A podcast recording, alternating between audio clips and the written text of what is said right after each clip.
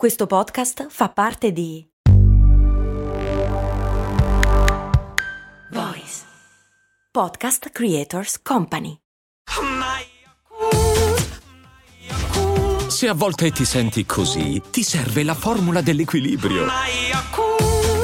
Yakult Balance, 20 miliardi di probiotici LCS più la vitamina D per ossa e muscoli. Ciao, come va? Tutto bene? Sì, stavi chiamando da 5 minuti?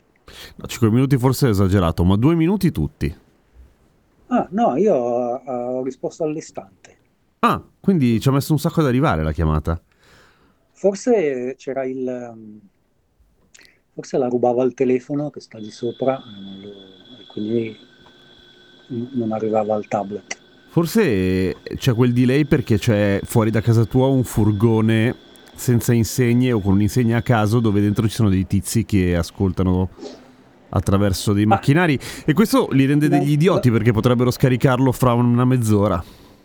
Sì, e comunque lo escludo perché con, eh, con- con la politica dei divieti di sosta che c'è davanti a casa mia, no, l'FBI non potrebbe fare assolutamente niente, cioè impazzirebbero. Hai notato come ho evitato di dire FBI perché, boh, non lo so, invece tu l'hai detto subito per cui ho capito che si può dire. che paranoia beh. del cazzo. Ma o- oggettivamente ad un certo punto mi sono reso conto che eh, se, ehm, se- se usi tanto il sarcasmo come figura retorica, Mm? eh, tendenzialmente non esiste un podcast per cui l'FBI non ti intercetta. Ah, certo. Cioè, diciamo... Cioè, nel senso che se ti riascolti, cioè, la quantità di cose che dici ironicamente o sarcasticamente che uno con la rigidità della Digos potrebbe equivocare, eh, sono infinite. Cioè, se fai un podcast e ascolta uno della Digos, sei fottuto. Tipo, ah, da ammazzarsi dal ridere. Ah, ha detto ammazzare. Sì, sì, cioè poi eh, tu, tu- ridi, ma eh, li ho visti nella realtà sia la Digos che l'FBI eh, reagire con quel tipo di rigidità. Sì. Un giorno ti chiederò in che situazioni hai visto sia la Digos che l'FBI, ma magari ne parliamo di Visu.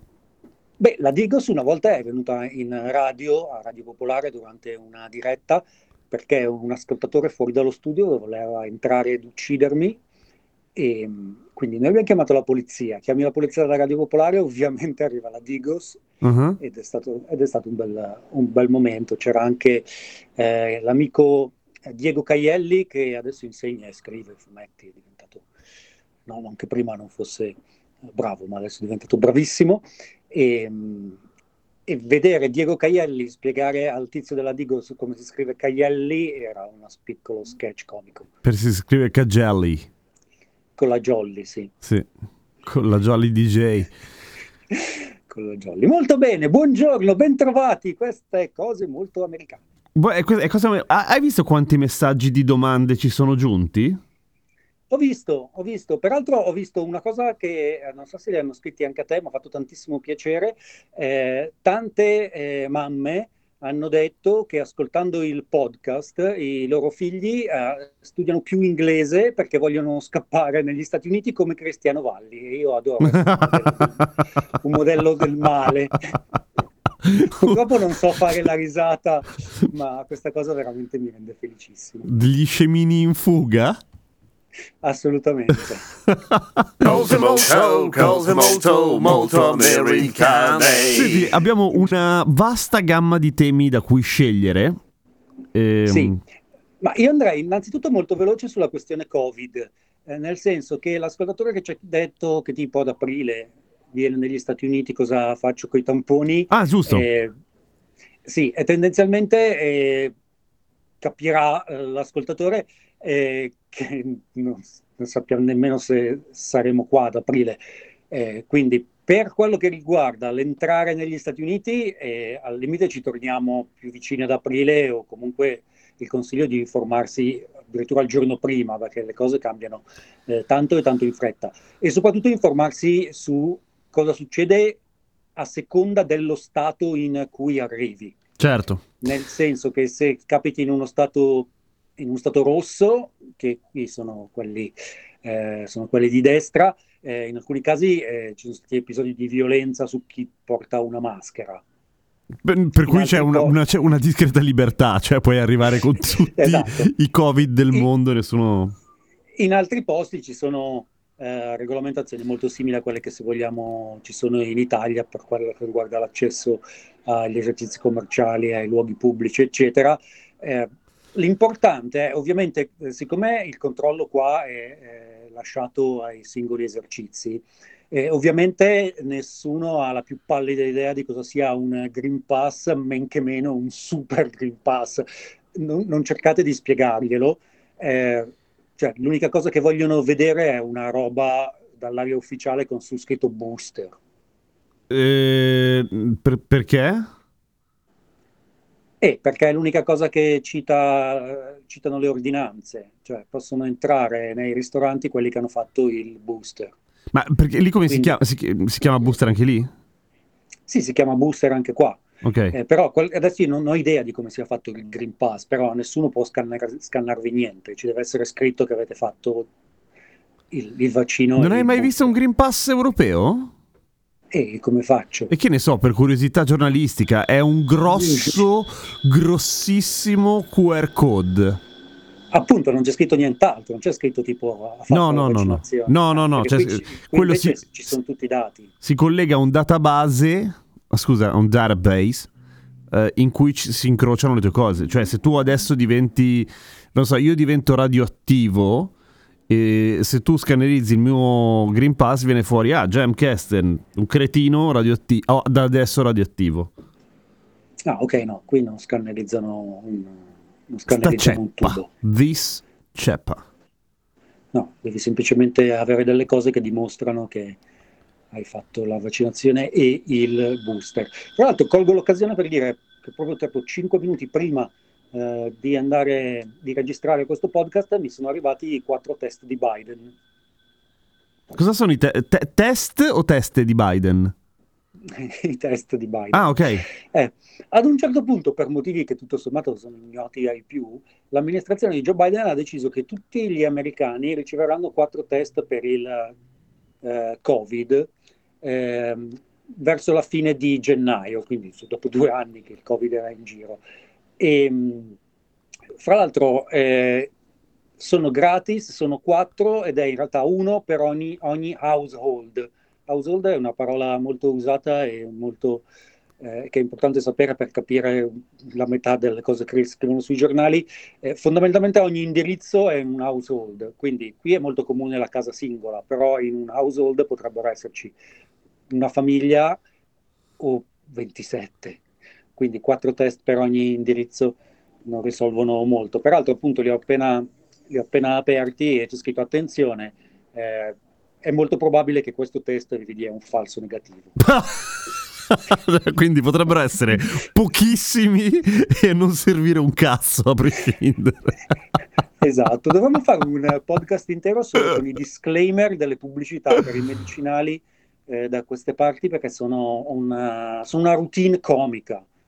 Eh, durano, durano più del- della pubblicità in sé e, e- e niente, cioè spiace perché poi c'è della gente che probabilmente muore ma fanno morire da ridere. Ce n'è uno che non riesco più a vedere cose online perché eh, va a rullo e quindi ogni blocco lo vede due o tre volte ed è un prodotto per il sonno il cui disclaimer è attenzione, potrebbe farvi addormentare in qualsiasi momento. Bam! Eh, pot- ehm, potreste non essere in grado di rispondere a nessuno o al telefono o a fare niente in, in caso di, Cioè, muori. eh, in caso di pericolo. Chiam- chiamiamo le cose non- come- Con il loro nome. Potreste non svegliarvi più.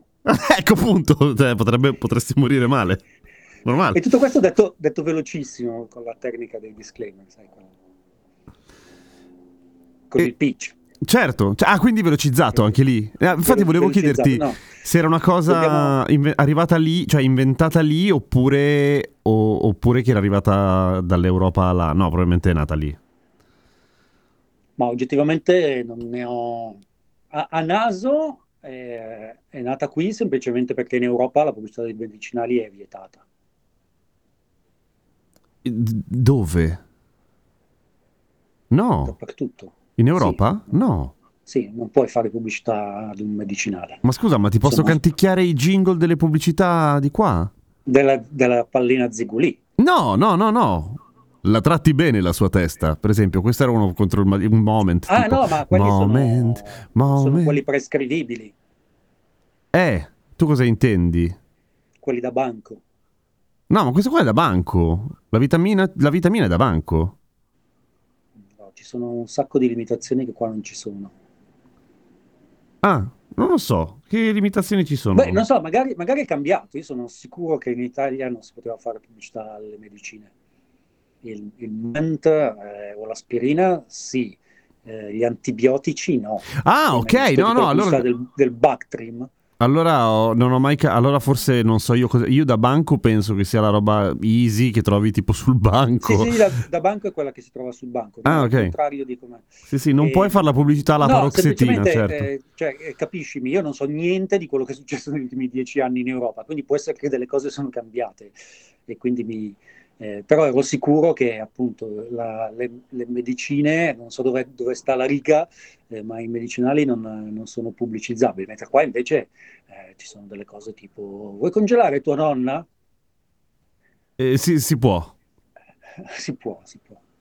Afte, ne soffro da quando ero piccola. Sono molteplici le cause della formazione delle afte. Curacept Afte Rapid favorisce una guarigione rapida grazie all'effetto barriera sui tessuti colpiti. Un aiuto per tornare a sorridere. Curacept Afte Rapid, rapido il sollievo. Rapida la guarigione. Sono dispositivi medici CE. Leggere attentamente le avvertenze e le istruzioni d'uso. Autorizzazione ministeriale del 27 marzo 2024. si può fare pubblicità. Quindi appunto i disclaimer sono... eh, e poi parliamo di un posto in cui appunto eh, si prescriveva l'eroina, si prescriveva, prescriveva la cocaina. Ehm, ne ho scoperta un'altra vedendo un bellissimo documentario che è uscito questa settimana su Bill Cosby, che c'è questa cosa che si chiama eh, Spanish Fly, che veniva venduta... eh, sai quelle pubblicità alla fine delle riviste che, che da noi era tipo gli occhiali per guardare attraverso i muri e la scimmia di mare? Sì, come no, certo. Gli occhiali RGX.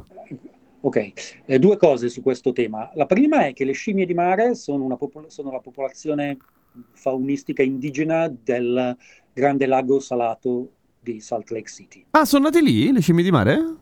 Si pe- le, le- le esportano in tutto il mondo. Adesso si sta prosciugando il lago salato e quindi l'intera economia del luogo è in ginocchio perché è ciò con cui si fa il cibo per pesci.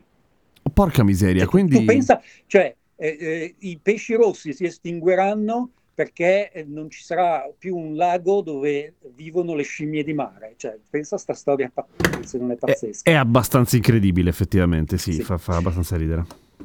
E, mh, no, e mentre appunto da noi c'erano quei prodotti, qui c'era eh, un prodotto che si chiama eh, Spanish Flu. Cos'è lo Spanish Flu? È una roba che metti dentro la bevanda delle donne e loro gli viene voglia di fare sesso Ah, ma perfettamente legale e da un punto di vista etico non fa una cazzo di piega.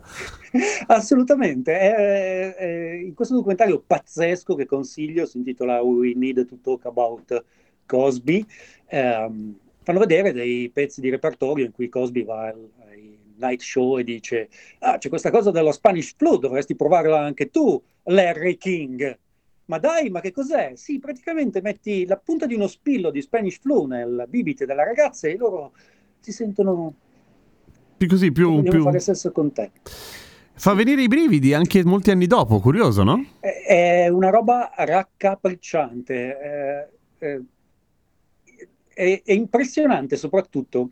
eh, io non so se spero per te che tu sia cresciuto in un ambiente più eh, positivo del mio, eh, ma quando a un criminale riesce tanto bene una cosa, non si rende conto eh, che inizia a usare l'aneddoto di ciò a cui è scappato con una certa leggerezza. E Sì, nella mia sì, sì, famiglia sì, era l'appropriazione indebita. Ah, no. E quindi eh, capitava Ok. ai pranzi di Natale che qualcuno uscisse dicendo: Minchia, l'appropriazione indebita è una figata, tu non immagini perché alla fine è semplicemente tu che ti tieni delle cose che qualcun altro ti ha dato, non è mica un furto. che Eh, sarebbe immorale anche quello. Sì, e, e raccontavano questi episodi, appunto, questi aneddoti con una leggerezza impressionante. E, e si può vedere quel meccanismo in ogni aneddoto in cui Bill Cosby va in giro dicendo: Ma sì, sai, quando vai in giro, se ti capita di avere delle robe da mettere nel bicchiere delle ragazze, finisci per fare sesso. Eh, Ma scusami, ma come... perché questa roba? Nel senso, c'è stato il momento del processo in cui è venuta fuori una testimonianza, poi un'altra, poi pa, pa, pa, pa, 100, però... eh, Sessa- 60 stimate 150. 60 testimonianze, stimate 150 aggressioni. E sarebbe bastato però, cioè nel, momento in cui c'erano dei dubbi sul personaggio Bill Cosby, forse lo infangano, forse no, perché era nel periodo del Me Too, per cui c'era anche chi cercava di cavalcare la controonda, no? del tipo, eh, stanno esagerando. E, ah, sarebbe bastato far vedere 30 secondi di questo video e tutti avrebbero detto, eh, no vabbè no, lui è oggettivamente uno stronzo. E, e invece no. Ma allora, sul fatto che sia uno stronzo non ci sono dubbi, ma eh, adesso io non voglio spoilerare il documentario. Ma spoileralo, Cioè, non ma è che che ci sia un- cazzo ce ne frega. Un, un finale a sorpresa. Eh, in realtà il problema con Bill Cosby, eh, Bill Cosby è che eh, noi in Europa non abbiamo la percezione di cosa ha rappresentato per l'intera comunità nera per oltre vent'anni, oltre che nella storia della televisione. Molto spesso a noi arrivano certe celebrità eh, già formate e quindi ci manca tutto il Sì, background. sì, noi sì, lo conosciamo per i Robinson, la stessa cosa è successa in Italia con eh, Eddie Murphy. Eddie Murphy è un personaggio di cui i doppiatori non sapevano cosa fare e quindi si sono dovuti inventare completamente una risata che lui non ha. Tra l'altro ho scoperto Perché? che Eddie Murphy eh, lavorava insieme a eh, John Belushi, Dan Aykroyd e quel, quel gruppo di matti lì. Sì. Eh, Eddie Murphy era una specie di, di mostro, ha fatto delle cose a 17 anni incredibili, leggere la sua carriera è qualcosa di spettacolare e lui era famoso per degli stand-up che sono diventati eh, degli standard eh, della commedia statunitense. I film, che sono l'unica parte della sua carriera che sono arrivati eh, da noi, erano quelli che ha fatto ad un certo punto per fare cassa. eh, Cioè era in decadenza. cinepanettone. E Ok. la quantità di cose che lui dà per scontate eh, nei quei film è impressionante. Cioè, se tu non conosci tutti i suoi beat dagli stand-up, eh, non capisci perché dovrebbe fare così ridere. Quindi, quando eh, lo si è dovuto doppiare, era difficile appunto capire cosa, cosa farsene, e quindi eh, è uno di quei pochi eh, casi in cui effettivamente la scuola italiana di doppiaggio ha avuto un colpo di genio ed è stata inventare una risata che di fatto ne ha fatto un comico completamente eh, differente. Lui è molto più, ha fatto una comicità molto più sociale eh, e eh, arrabbiata e cattiva eh, di, di quello che è il personaggio che poi conosciamo noi. Ok. Sì, sempre Eddie Murphy. Eh, Eddie Murphy, Eddie Murphy. Tonino Accolla era il- sempre lui, che alla fine è il doppiatore che, che dava delle anime diverse, Sì. tradotte a... Mm. Sì, però in un altro contesto, nel senso che era un contesto in cui i doppiatori intanto erano tantissimi, c'erano dei budget seri e si passava attraverso una scuola eh, RAI severissima con concorsi difficilmente eh, truccati perché i figli dei figli non esistevano ancora.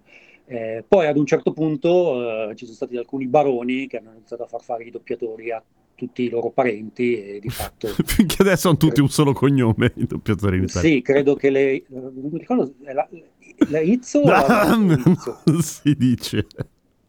Non si dice Izzo? Se sono così potenti? Certo, sei pazzo? Non posso neanche dire. Io mi ricordo solo che ad un certo punto. eh, Aspetta, mi stanno su- suonando alla porta. Sì. No, pensavo Trucco- fossero loro, no, niente. Un, tru- è un, un trucco per rovinare il- questa parte, per tagliarla via dal podcast. Dice, "Eh, non era venuta bene, mi suonava dalla porta. No, no, al contrario, è che mi stavano venendo a prendere Sì. loro.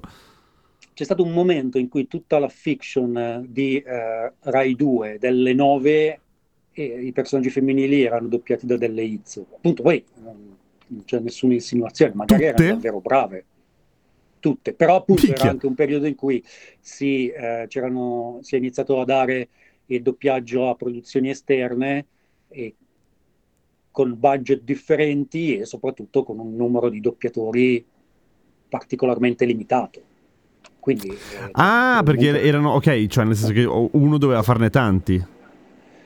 Perché sì, sì, sì, uno doveva farne tanti. Poi eh, si potrebbe speculare su questo curioso fatto che succede sempre in Rai, che ad un certo punto, quando uno fa i servizi esterni per eh, la Rai, uno dei suoi parenti improvvisamente apre una casa di produzione. Però qui stiamo facendo della fantascienza, non dovremmo mica in- in- insinuare niente. Molto bene, ma, Ah. ma stiamo andando fuori tema. Sì, C'erano delle altre domande che ti venivano in mente? No, adesso... A rispondere a braccio, eh, volendo. No, no, no, ho fatto completamente piazza... No, stavamo parlando di... di, di scusami, di... mm, Bill Cosby.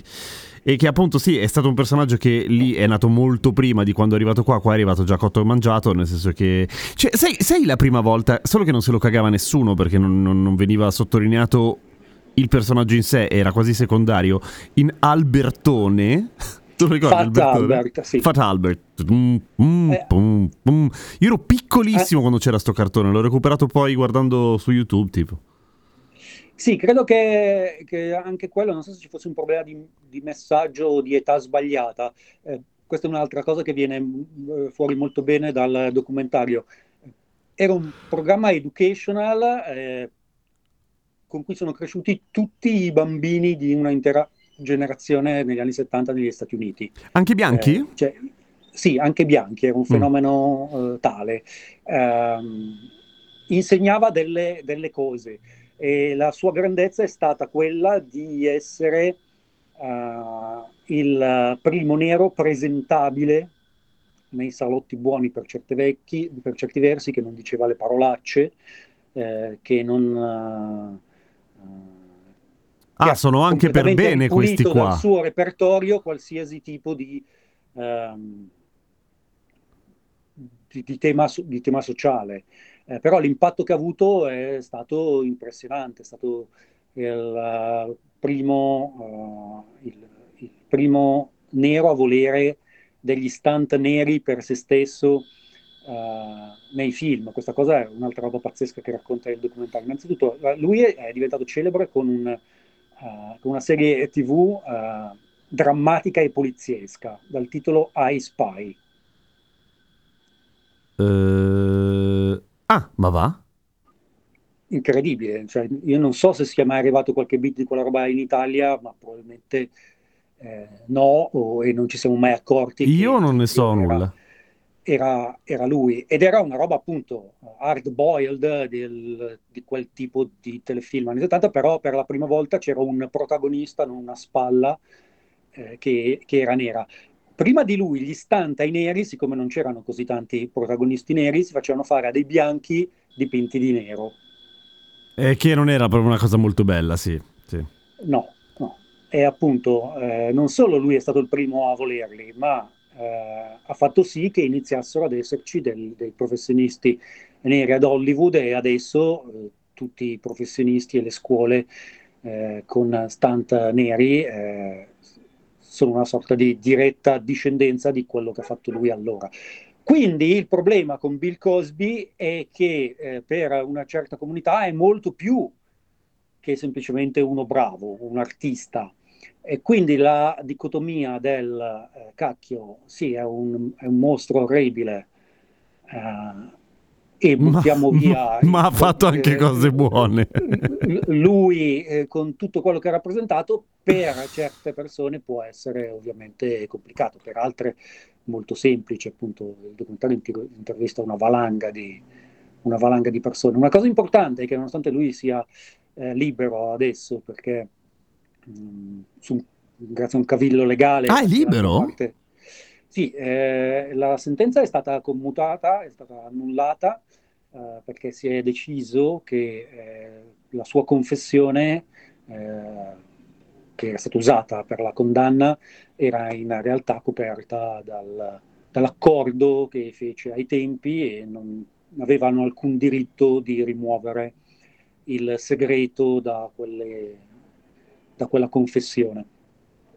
E eh, tutti gli altri casi sono andati prescritti. Ma la cosa importante è che grazie al caso eh, Cosby sono in questo momento 16 in cui è stata cambiata la legge e non esiste più prescrizione per i reati di stupro. Ok, quindi se non altro. C'è stato un, un outcome positivo e tendenzialmente, eh, per carità, lui continua ad andare in tour, ha una spocchia impressionante, eh, riesce ad avere il suo pubblico che fondamentalmente eh, sono vecchi nazisti e, e- e- e neri ottuagenari, eh, però è finito. eh, la NBC voleva fare una reboot della, del Bill Cosby Show, come è chiamato qui, i Robinson, Robinson, sì. noi, eh, ma è stato assolutamente cancellato e tendenzialmente non, non farà più niente se non qua ciò che si, che si autoproduce o che gli producono certe, cer- cer- gente vicina a certi ambienti, insomma, da quel punto di vista eh, la sua immagine è, è rovinata per sempre. Beh, è anche arrivato che- a- alla fine della carriera. Rivedere la sua carriera eh, sapendo ciò che si sa eh, fa davvero impressione.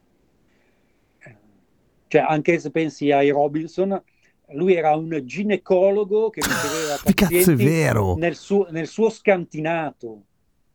È vero. Eh, È cioè, vero. poteva essere qualsiasi dottore del mondo, ma no, era un ginecologo e, e tutto succedeva nel basement. Cioè, è una roba creepy da morire. Oltretutto, eh, due delle 60 eh, donne che si sono fatte avanti eh, sono attrici che hanno recitato una parte di donna incinta. Ah sì? Sono effettivamente state in quello scantinato. Sì, Si vedeva mai lo studio? Poche volte, soprattutto nelle, nelle stagioni, non nelle primissime stagioni, Ok. Ok. quando hanno dovuto, hanno dovuto aggiungere più storie perché le figlie grandi erano troppo grandi. C'era stato anche lo spin-off con Denise. Io amavo molto Denise. Credo che ce ne siano stati tre di spin-off e sia arrivata in Italia solo Denise. Ah, le altre non se le sono poverine, erano simpatiche anche loro. Però Denise io Beh, l'amavo. cre- sì, credo che, non ci- che fosse davvero difficile da contestualizzare. Cioè, già non sono andate bene negli Stati Uniti, non oso immaginare tradotte in, in italiano. Però non so, magari in realtà andavano in onda degli orari in cui non, avevamo, non potevamo stare svegli o su canali che non conoscevamo. Comunque Bill Cosby è uno stronzo, sì, quello sì. Sì, sì, no, è, è assodato, è un, è un predatore sessuale, cioè, non ci sono dubbi sul, sul tema. E poi appunto eh, cioè, è libero per un cavillo. Lui quando ha patteggiato ha detto sì, ho fatto questo, questo e questo e quest'altro, che poi si sia giustificato dicendo che prima, prima che le drogassi comunque sono venute a casa mia le, le troie. Ah, te la sono cercata, certo, ok. Eh, eh, però c'è tutto il momento in cui poi cioè, eh, lui le ha drogate e loro erano incoscienti, cioè non è che il consenso va avanti. Eh, ah, no. hai detto sì, hai detto sì, custodire. L'anno scorso avevi detto sì. Mia per sempre. no, è così. Hiring for your small business? If you're not looking for professionals on LinkedIn, you're looking in the wrong place. That's like looking for your car keys in a fish tank. LinkedIn helps you hire professionals you can't find anywhere else, even those who aren't actively searching for a new job but might be open to the perfect role. In a given month, over 70% of LinkedIn users don't even visit other leading job sites. So start looking in the right place. With LinkedIn, you can hire professionals like a professional. Post your free job on linkedin.com slash achieve today.